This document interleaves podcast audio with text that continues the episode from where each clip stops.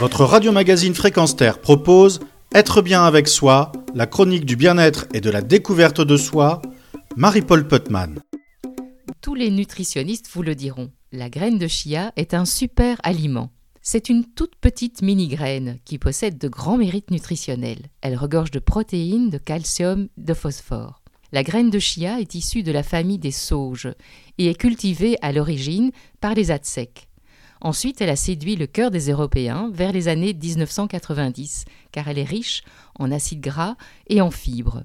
Plus concrètement, et sans être exhaustive, dans 100 g de chia, vous trouverez 20 g de protéines, 18 g d'oméga 3, 40 g de fibres, 700 mg de calcium, 600 mg de vitamine B3 et encore 16 mg de fer. Vous l'aurez compris, c'est réellement un super aliment.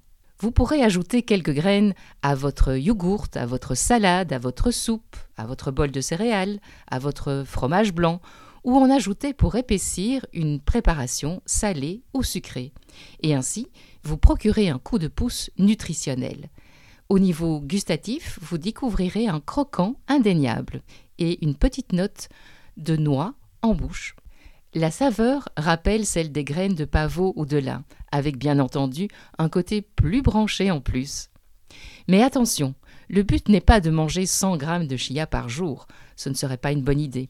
Vous pourriez vous lasser, et des personnes plus sensibles des intestins pourraient avoir des symptômes dérangeants. Par contre, une alimentation variée, équilibrée, parfois avec des graines de chia ou parfois pas, vous apportera tous les nutriments nécessaires. Retrouvez et podcastez cette chronique sur notre site fréquenceterre.com.